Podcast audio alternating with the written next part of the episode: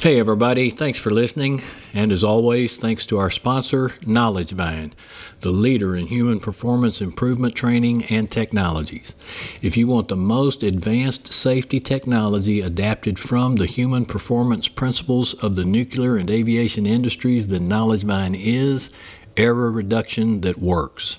They were the first company to tie human performance to serious injury and fatality or SIF precursors. Learn more at knowledgevine.com.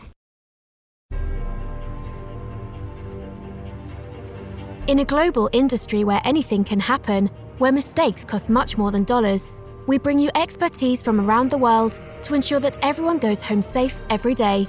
The internationally acclaimed Oil and Gas HSE podcast starts now with your host, Russell Stewart. Today, my guest on the show is the industry account manager for Caterpillar Safety Services, Rachel Proper. Rachel, did I say that right? No, you did not, Russell. it's okay. I get mispronounced all the time. It's all right. If I were a better podcast host, I would know better than that. So it's spelled, of course, I always butcher up people's names all the time with my Texas accent. I had the uh, top dog safety guy from Baker Hughes on here a couple of weeks ago, and he's got Italian roots originally. And mm-hmm. I really butchered up his name, but it is actually spelled proper P R O P E R, but that's, that's right. not how you pronounce it. That's right. In fact, if I were to see it, I 100% would pronounce it proper as well. So no hard feelings. It's actually with a hard O. It's proper. Rachel Proper. So it's proper. Yes, that's right. I get mispronounced all the time, but I'll tell you what, my maiden name was Salisbury, like the steak. So I'm sure you can imagine all of the teasing I got as a child with the last name of Salisbury. So I went from one to over to Proper, where I get mispronounced all the time. yeah, I shouldn't tell this, but I'm going to tell it anyway. There's the story about the parents who were, you know, they were like nuclear scientist nerds at Los Alamos or something, and they had a child late in life and they named him Amazing. So there's the stories about all of the kidding he took about his name throughout his life, but then he actually grows up to become quite successful and very popular in the state of New Mexico. So on his deathbed, he calls his wife to his side and he says, You know, I've put up with all the kidding of this name forever. So on my tombstone, I don't want you to put my name amazing on there. Instead, I just want you to put, Here lies a guy who lived with the same woman for 40 years. so she did that. And now everybody who comes by looks at it and says, That's amazing. Amazing. Anyway, dumb jokes. Sorry, folks. We are going to get into the meeting. Actually, I've been trying to get Rachel on for a long time here. Rachel goes all over. Now, she's a very accomplished, sought after speaker. She goes all over the place making speeches. And some of the things that she talks about are actually near and dear to my heart. Rachel, let's jump in there real quick. So we know you're married. You have children? Yep, we have two kids. I have a super incredible, supportive husband. We've been together almost 20 years. We have an 11 year old and a seven year old daughters, two girls. That's amazing. And everybody knows I'm in Houston. Where are you? Yep, I'm in central Illinois, which is actually where I grew up. I was born in Alabama, so I know you said that southern Texas heart that you have there. I'm technically Southern by heart as well, but we moved to Illinois really? too. In fact, this is funny that you mentioned that because I was telling you I interviewed Lamberto Nono from Baker Hughes, mm-hmm. and we were talking about our accents. And my dad is from Alabama. Ah. We actually moved to Canada for a few years when I was a teenager, and my mom and my brother myself, we kind of lost our Texas accents, but my dad never, ever lost his Alabama accent. Yeah. But you don't have an Alabama accent at all. No, I don't. It's interesting though. I have a brother who's three years older than me. I mean, I was born there and he's three years older. So he started talking in Alabama. And it's funny because at this point, he's also back in Illinois and he doesn't have a Southern accent. But I have noticed anytime he's around anyone with a Southern draw, it comes right back out when he moved here and started kindergarten, he definitely stood out as being from Alabama without a doubt. All right, so enough of the chit chat and banner. Let's, for all the serious people out there who listen to this program for its content, especially as it relates to safety. But we also talk about health and the environment. In fact, I've got some segments coming up on that here pretty soon. But let's talk about safety. Rachel, you have a, in fact, I think this may be the title of your speech. I really like it. You say safety, not just a bolt on. Tell me about that. Explain that to me. Yeah, so we really just focus on safety not being just this added thing that's a check the box activity that people want to do, but there really is a way for everybody, regardless of their position, to be able to integrate safety into their job and everything that we do. So, yeah, the presentation I give is that is part of the title, not just a bolt on. Not just a bolt on. Okay. And so you say safety doesn't happen by accident, in other words. Yeah, for sure. It's one of those things where there really is a difference between the absence of incidents and the presence of safety. And safety doesn't happen by accident. We have to be very intentional in order for there to be safety within our organization. And it's really interesting. So many organizations with those lagging metrics that they have, they'll oftentimes think that they're really good at safety but I think sometimes it's a fair question to also ask are they really being safe or are they just lucky? Well, and that's part of that. What's the doctor's name with the Swiss cheese analogy? And about how you just like Swiss cheese, you got holes in the thing. And every once in a while, if they, uh, I should remember his name, I'll be getting LinkedIn messages saying, you idiot, you should. But anyway, Dr. James, something I believe. And when those things, you've got all these holes in here, and the only reason you haven't had accidents because they just haven't quite lined up, but at some point in time, if you've got all those holes in there, they are going to line up. So I have this saying that accidents don't happen by accident. Yeah, that's right. Which is just what you say. It's a result of intentional and specific and continuous. One of my uh, friends is a process lead safety guy for Baker Hughes in a different division of Baker Hughes than what Lamberto's in. And I met him at a conference where he was speaking, and that's his big deal. If you ever walk into your office, he says, as a safety guy, and you sit down and you say, Man, we've arrived. He said, You're just waiting for an accident to yeah. happen. It takes continuous management. Let's talk about that because what are we managing? A lot of times, what I see is they're just trying to maintain compliance with regulations. Is that your experience? Yeah, it's really interesting. If you think about the way safety is traditionally managed, so many organizations are focusing on compliance, which makes sense. We have to, it's important to do. Do you feel like, Russell, those government regulations are based mostly on conditions or behaviors? What do you think? Do they focus on behaviors at all?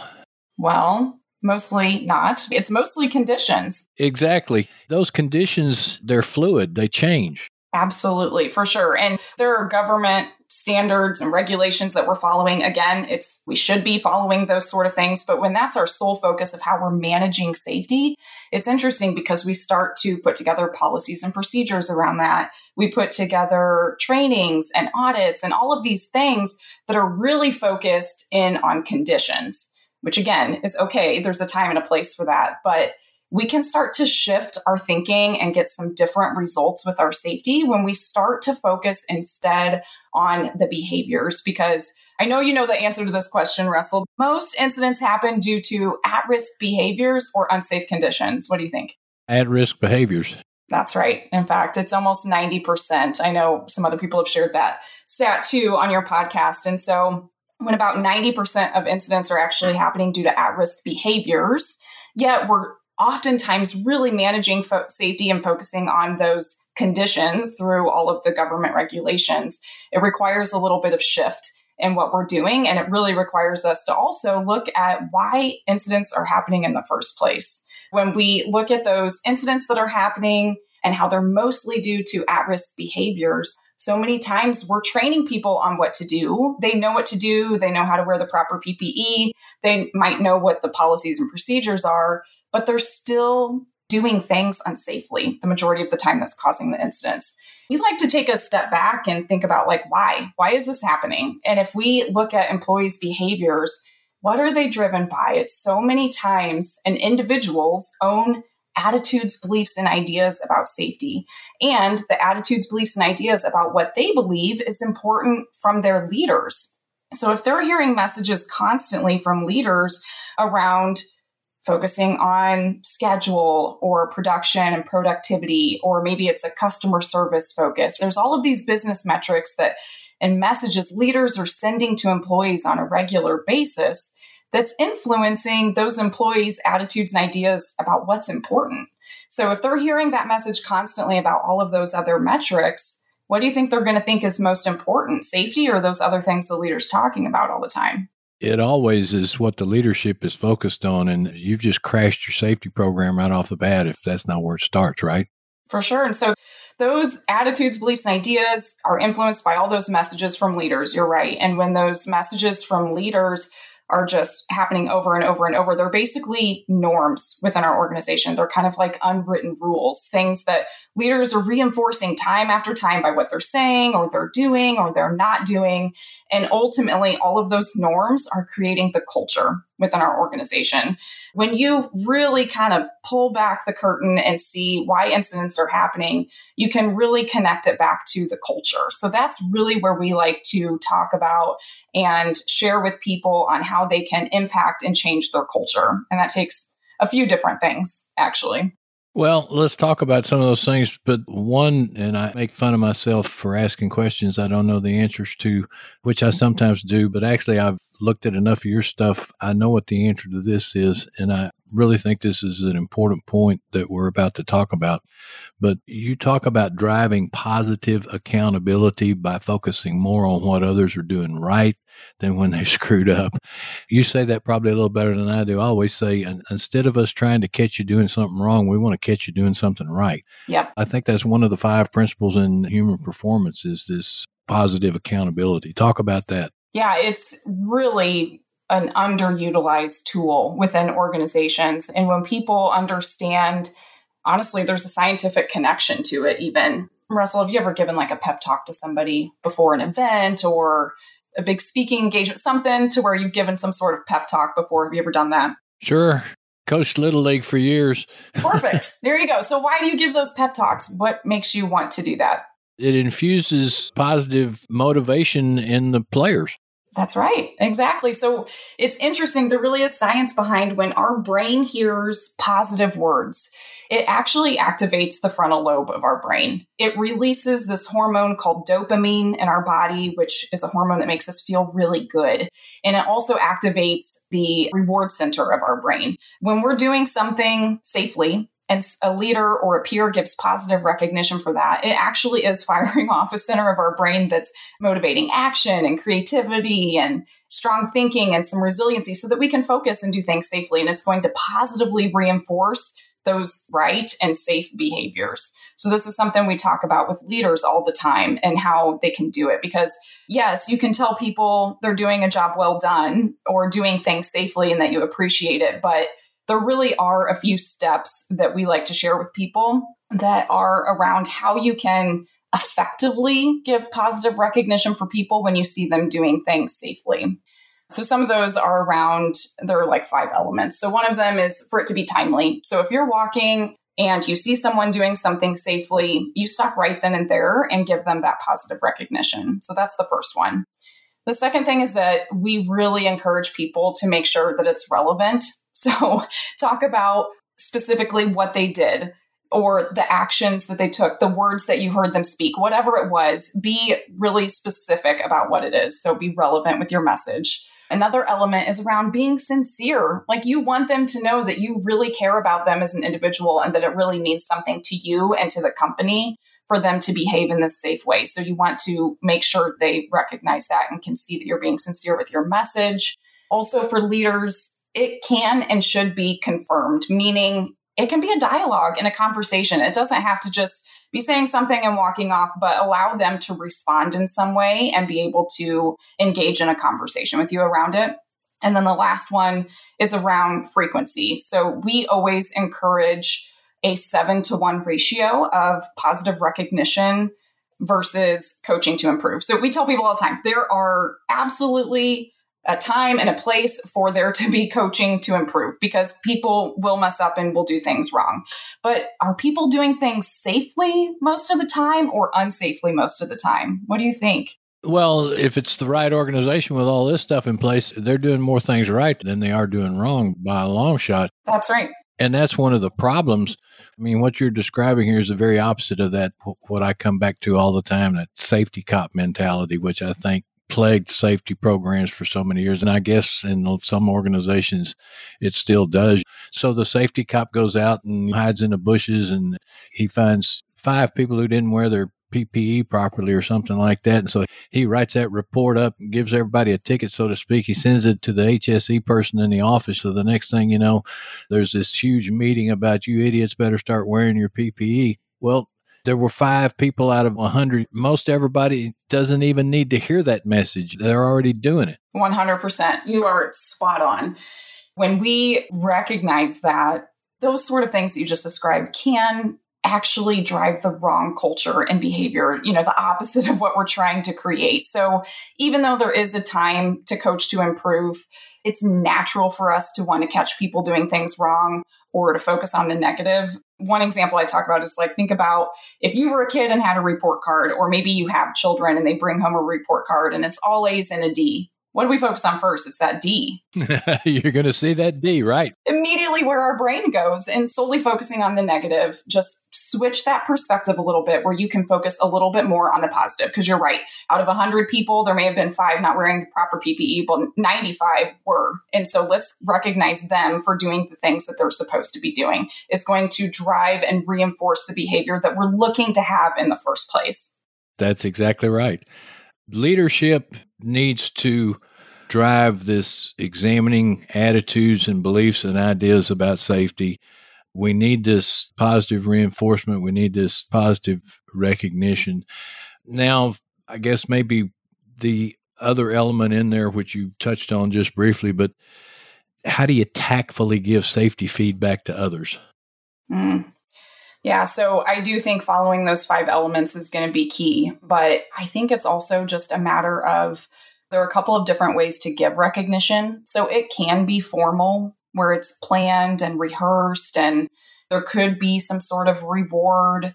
It could be done by someone who's of a higher authority or figure within the organization, but those sort of things happen at that lower frequency. So I think an important way to be able to implement this is to be able to focus on giving recognition in that informal setting. So I think sometimes with recognition, people think more of that kind of formal piece. When you're focused on an informal recognition, sometimes it can mean a lot more to people. So it's more spontaneous and off the cuff. And outside of those words being spoken right there in that moment, there really isn't much of a reward that takes place.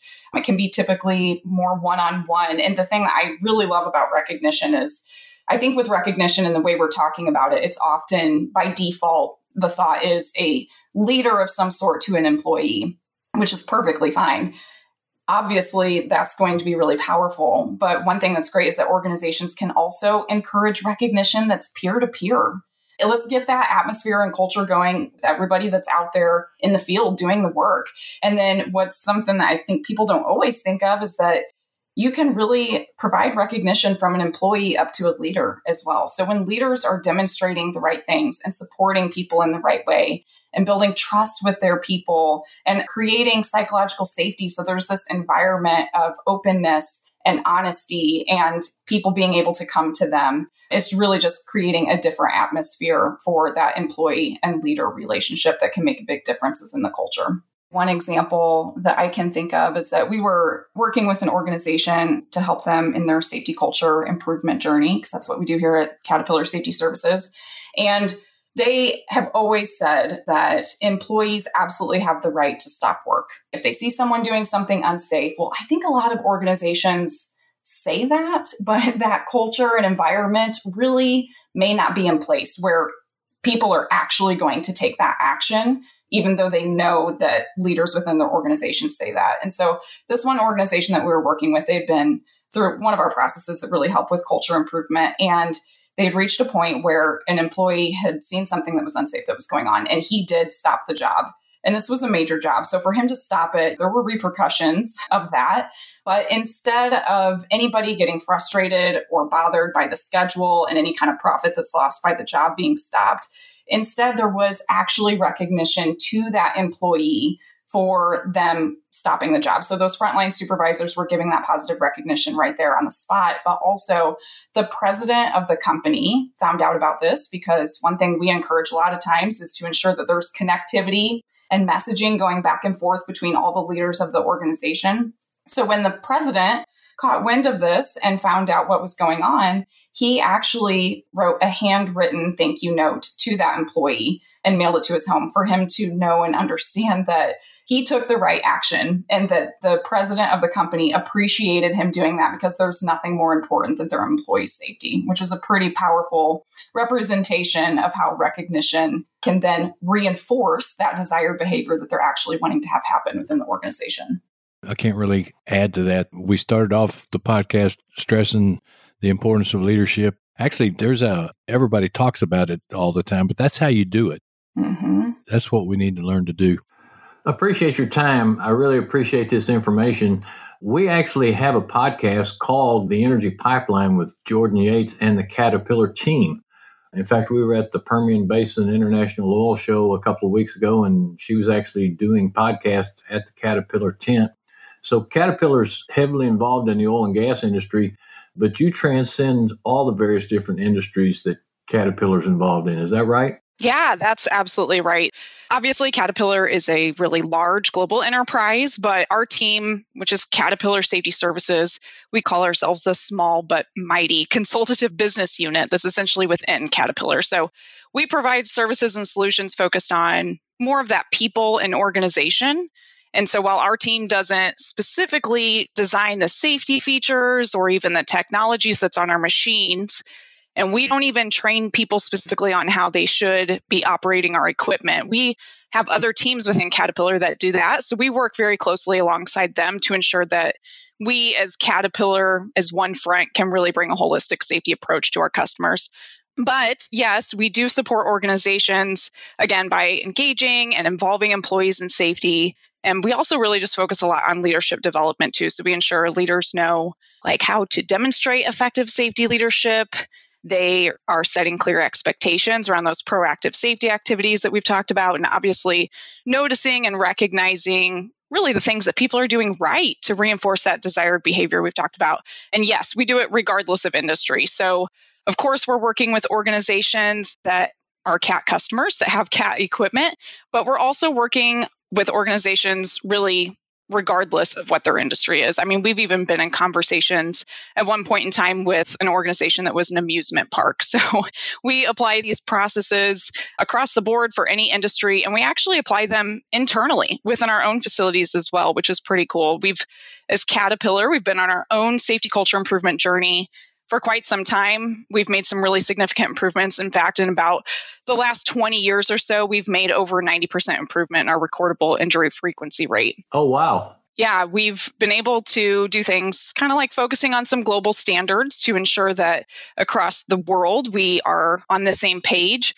But then once we were able to start focusing more on culture and leadership, that's really when we were able to go from that good to great stage when it came to our safety. So we clearly have a corporate EHS team who's responsible for all the great improvements that we've made over the years, but it's really cool because they're leveraging the processes and training and tools that we offer externally within our own facilities as well. Well, that's great. Rachel, you're another great guest. Really, like I said, I've been trying to get you on here for a long time, so I really appreciate you coming on the show. Thank you for having me. Very much appreciate it. Well, as I probably said already somewhere in this podcast, I am proud of the fact that this is a top rated show, and it's not because of the host, but it's because of the quality of guests. So, I really appreciate you coming on. Absolutely. Thanks. And as always, we send out a big thank you to all of our listeners. And if you could write us a good review on iTunes or Spotify, or even if you'll just look in the show notes, there's a link there you can click real quick on and leave a review. You can always reach out to me on LinkedIn with questions or comments if you yourself or you have a good idea for a show or a good idea for a good quality guest and kind of what we talked about at the beginning of this podcast no matter what level your safety program is on right now you can always do better. And so we want to acknowledge our sponsor KnowledgeVine. Knowledge vine brings you human performance improvement training and technologies that are adapted from the nuclear and aviation industry. They're your dependable partner for full service human performance and safety consulting and their contact info is also in the show notes and we'll see you next time Tune in next week for another engaging episode of the Oil and Gas HSE podcast, a production of the Oil and Gas Global Network. Learn more at oggn.com.